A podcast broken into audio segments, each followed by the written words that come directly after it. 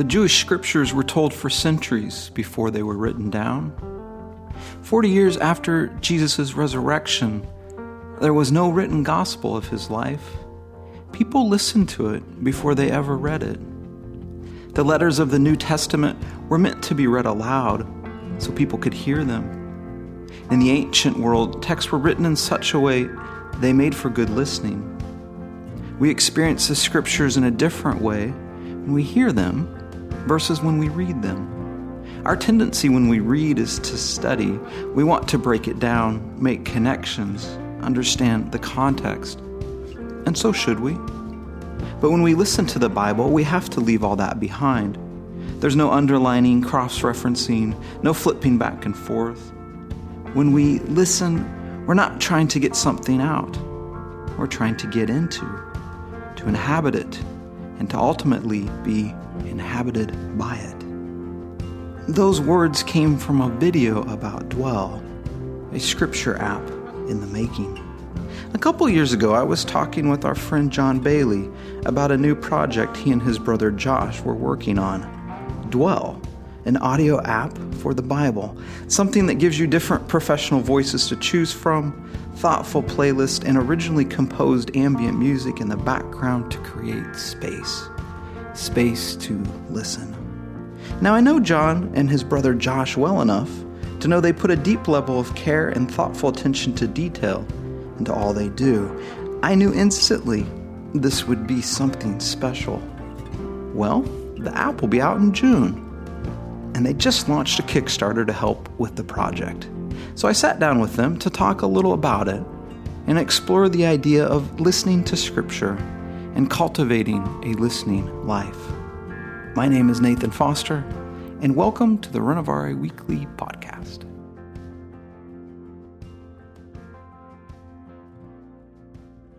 You know what I really like about you guys? You're serial entrepreneurs, all right? But, one, you really are thoughtful with the work you do in putting out something that's just, quality and has a certain kind of textural beauty to it.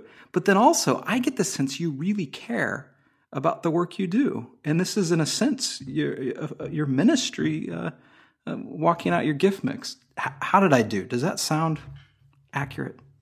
Yeah, I think so. Dallas Willard used to ask the question, what would Jesus do if he were you? Mm-hmm. I think that was the question.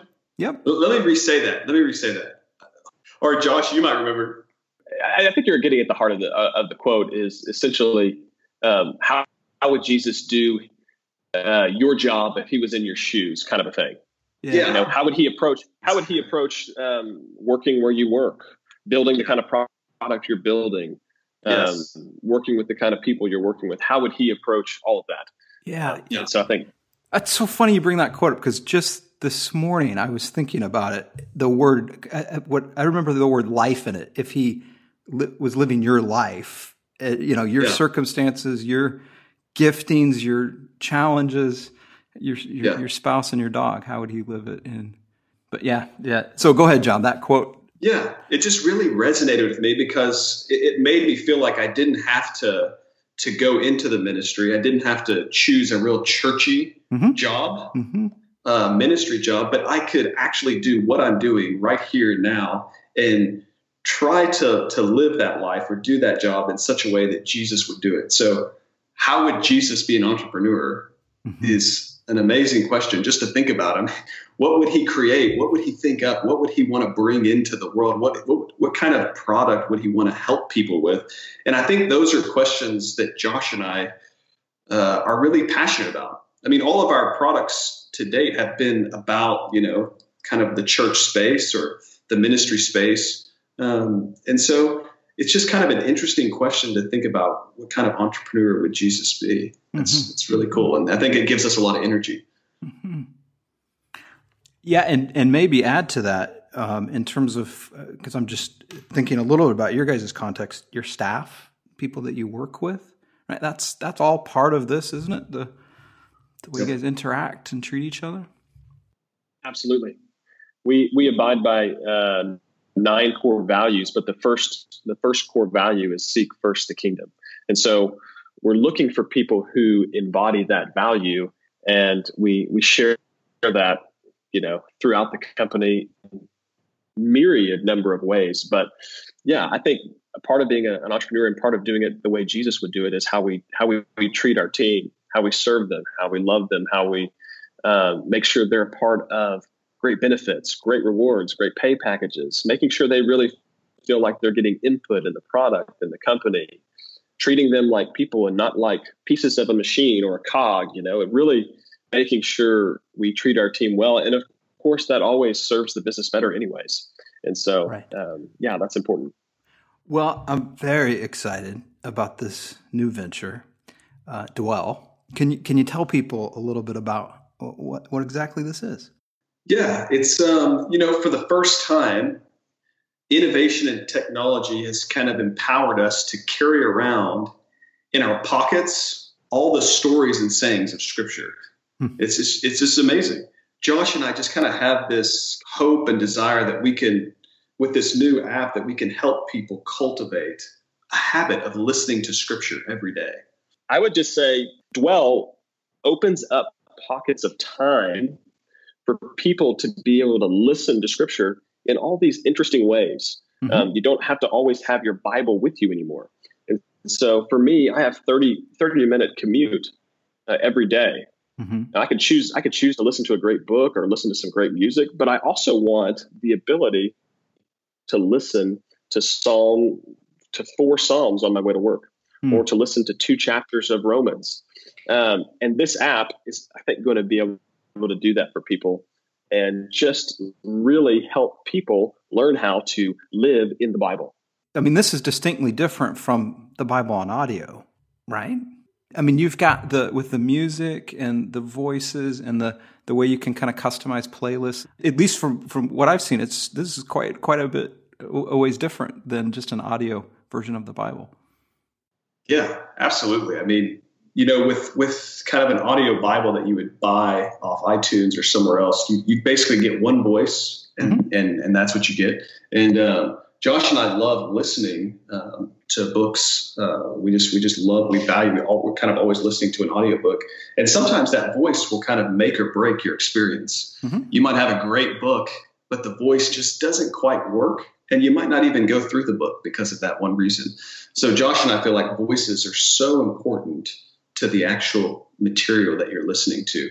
And so, yeah, we've found 4 voices that love reading the Bible just as much as we do. I mean, they just love it. And I think when you listen to their voices, that somehow comes across, that comes through, and it feels different than just a straight kind of narration that you would get on an audiobook.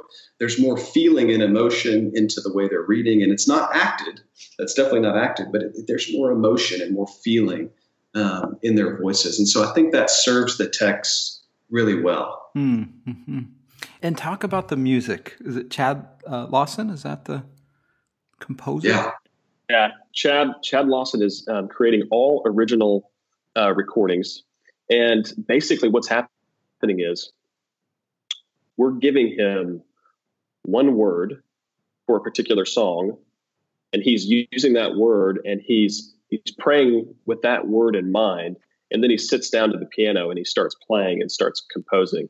It's a really cool process. We got to visit him in North Carolina and just spend a day with him talking and going over his process and just really connecting. And I think people are going to really connect with the music. This is music made for listening. Mm-hmm. Of course, you don't have to listen with music.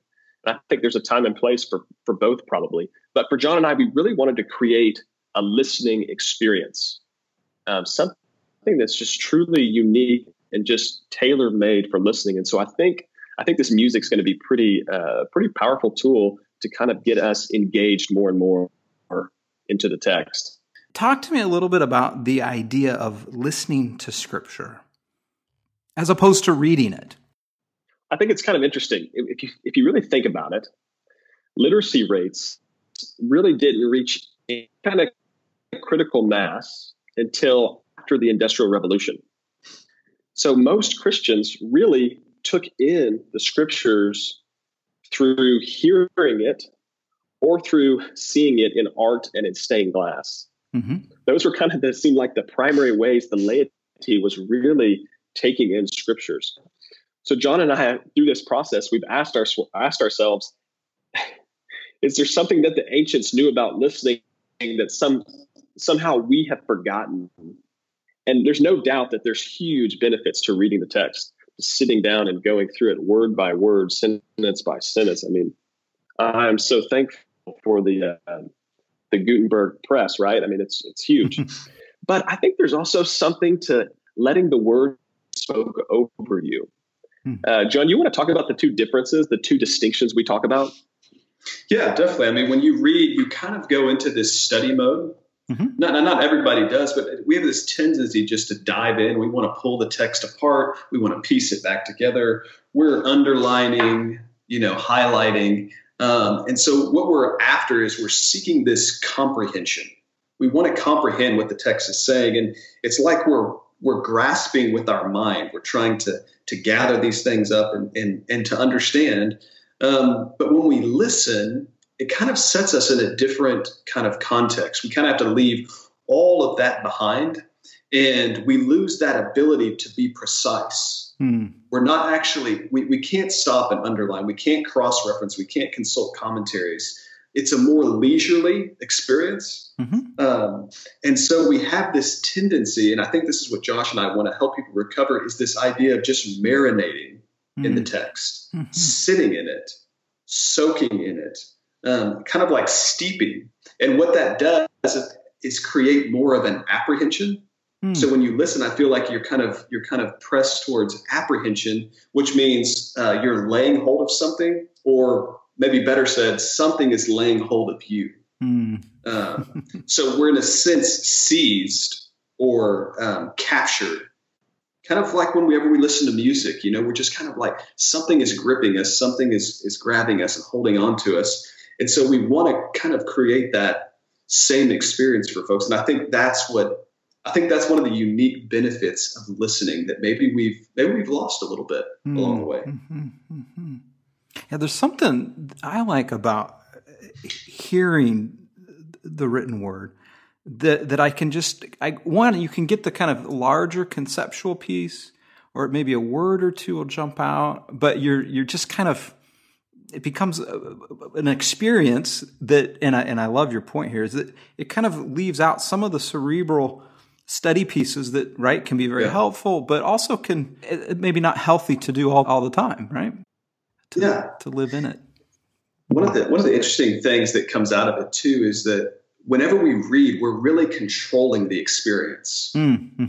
If I want to stop and get a glass of water, I want to stop and do something, I can just stop and stop reading. I can just be done reading. But whenever I'm listening, it's just kind of going on. It's just kind of happening in my ears. And so it puts us in this different place where we're more participating maybe with the text than trying to control it. And I think that's an interesting kind of benefit to listening. I think one last thing to that too is I feel like when I'm listening to something, I'm really concerned, or I know I'm going to catch the speaker's widespread theme. Mm-hmm. Like I may not catch every point he gives me, but overall I'm kind of getting like the widespread theme, the full idea of what he's trying to communicate. And sometimes we can get so deep into the Bible, into a specific passage, that we can miss all of the other passages, the chapter, the book. I mean, so sometimes just listening to it just allows you to just take in the wide sweeping themes of Romans or of Gospel of John or Matthew. It's just, I think it's a different approach, and a one that's needed. And it's cool because Israel grew up listening to Scripture. Mm-hmm. The Jewish scriptures were told for centuries before they were ever written down. It's such an interesting thought to think about. Mm-hmm. There's the verse, "Hear, O Israel, the Lord our God, the Lord is one." Hear, listen, let those words get into your soul through your ears. And so I think Israel had this listening life. Mm-hmm. I love that phrase, the listening life. And if we could help people recover that listening life where we take in God's word, we let it wash over us. That would be fantastic. That would be what we would really love to happen. Mm-hmm, mm-hmm. The other day I heard Chris Hall, he was talking about how when people used to read books, they would read them out loud to themselves. And he was giving some quote of some church father that everyone thought was very peculiar because he would read silently. And I just thought that was kind of interesting that apparently this used to be a thing, to have the words, out there that you're reading yourself but also listening to. And it maybe fits a little with this. Yeah. I actually have heard that it does help, help you memorize and take in the word even deeper if you can read along as you're listening at the same time. Uh-huh. So that may be another side benefit for people to be able to have a good audio experience. Right. And don't we all just have different learning styles? And I find different seasons, right? There are some seasons where I'll kind of work with the text in different ways. And it seems to me like you guys have been so thoughtful to put together a resource for people. When I found out the other day that you guys were launching a Kickstarter, I really wanted to get a chance to hear about this and for people to hear about it before it started. So can you share a little bit about what the Kickstarter's for and how people might participate? Absolutely. So we're really excited of bringing this product to life. But one of the things John and I have learned is we don't always know the best way to proceed with an idea, with a company, with a product, with a piece of software. And getting the feedback from hundreds of thousands of people, letting them see the product before it's done could be hugely beneficial for us going forward as we build it out. Mm-hmm. And so many companies take advantage of Kickstarter to really learn and then pivot their product and make sure it's what their audience is looking for. And so that's one of the great benefits to Kickstarter. And that's one way we're looking at it. We really want to hear from a lot of people. Come tell us what you think about this idea. Mm-hmm. We'd love for you to support it. It's a huge task. We're recording the Bible 4 times, 4 different voices, lots of editing, lots of pickups. But the entire Old and New Testament 4 times. Exactly. Now, we're going through that process right now, but we're going to launch with the New Testament Psalms and Proverbs initially. Okay. But we will start recording the Old Testament probably in the next month and a half here because we're pretty much done with the raw recordings. So, and then of course you have the development of an app. It's quite expensive. And so any help we could get there would be amazing just to help us get this thing out on time and get it going. So anyways, we're really excited about it. I think the main thing for us is to just hear from the community. Tell us what you think about it. What are we missing? What's not quite right? What do you love the best? Where should we really focus our time? And I think that'll really inform the product. Nice. John, do you want to add anything to that? Well, it's just what's nice about it is people can prepay for the app in advance. And so because if you support us on Kickstarter, or they say sometimes back us on Kickstarter, we also have all kinds of special goodies that we're offering, like T-shirts and posters and wallpapers, and even the music that we talked about earlier. You're going to be able to get the albums, the music that you can download right away. And so we just wanted to offer people some unique gifts for helping us bring this app into existence. And so there's some special things that you can get too. Mm-hmm. Great. Do you guys have an anticipated launch date for the app? Right now we're targeting June. Okay. Yeah. So we're targeting June. Hopefully we could have a beta ready in May. And so, June should hopefully be the month. Awesome. Hey, you guys have a sample of the recordings. Can we listen to that now? Absolutely. John 4 would be great. Absolutely. You can hear all 4 voices, and you can hear the music behind the voices. And I think it'll give you a good taste of what Dwell's going to be like. Awesome. Okay, here we go. Now when Jesus learned that the Pharisees had heard that Jesus was making and baptizing more disciples than John, although Jesus himself did not baptize but only his disciples, he left Judea and departed again for Galilee. And he had to pass through Samaria. So he came to a town of Samaria called Sychar, near the field that Jacob had given to his son Joseph. Jacob's well was there, so Jesus, wearied as he was from his journey, was sitting beside the well. It was about the 6th hour. A woman from Samaria came to draw water. Jesus said to her, "Give me a drink," for his disciples had gone away into the city to buy food. The Samaritan woman said to him, "How is it that you, a Jew, ask for a drink from me, a woman of Samaria?" For Jews have no dealings with Samaritans. Jesus answered, "If you knew the gift of God and who it is that is saying it to you, 'Give me a drink,' you would have asked him, and he would have given you living water." The woman said to him, "Sir, you have nothing to draw water with, and the well is deep. Where do you get that living water? Are you greater than our father Jacob? He gave us the well and drank from it himself, as did his sons and his livestock." Jesus said to her, "Everyone who drinks of this water will be thirsty again, but whoever drinks of the water that I will give him will never be thirsty again. The water that I will give him will become, in him, a spring of water welling up to eternal life." The woman said to him, "Sir, give me this water, so that I will not be thirsty or have to come here to draw water." Jesus said to her, "Go, call your husband and come here." The woman answered him, "I have no husband." Jesus said to her, "You are right in saying, 'I have no husband,' for you have had 5 husbands, and the one you now have is not your husband. What you have said is true." The woman said to him, "Sir, I perceive that you are a prophet. Our fathers worshipped on this mountain, but you say that in Jerusalem is the place where people ought to worship." Jesus said to her, "Woman, believe me, the hour is coming when neither on this mountain nor in Jerusalem will you worship the Father.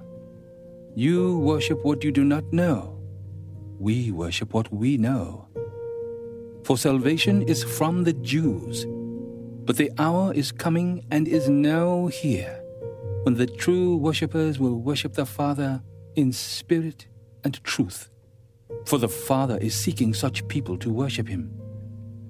God is spirit, and those who worship him must worship in spirit and truth." The woman said to him, "I know that Messiah is coming, he who is called Christ. When he comes, he will tell us all things." Jesus said to her, "I who speak to you am he." Oh, that's good. That's really good. Well, I absolutely love what you guys do, and I'm so grateful to get to hear about it and give people a chance to learn more about Dwell. Thank you so much for having us on. I really appreciate it. Well, there you have it. You can find out more about Dwell and how to participate in their Kickstarter campaign at dwellapp.io. That's DWELLAPP.io. Have a great week.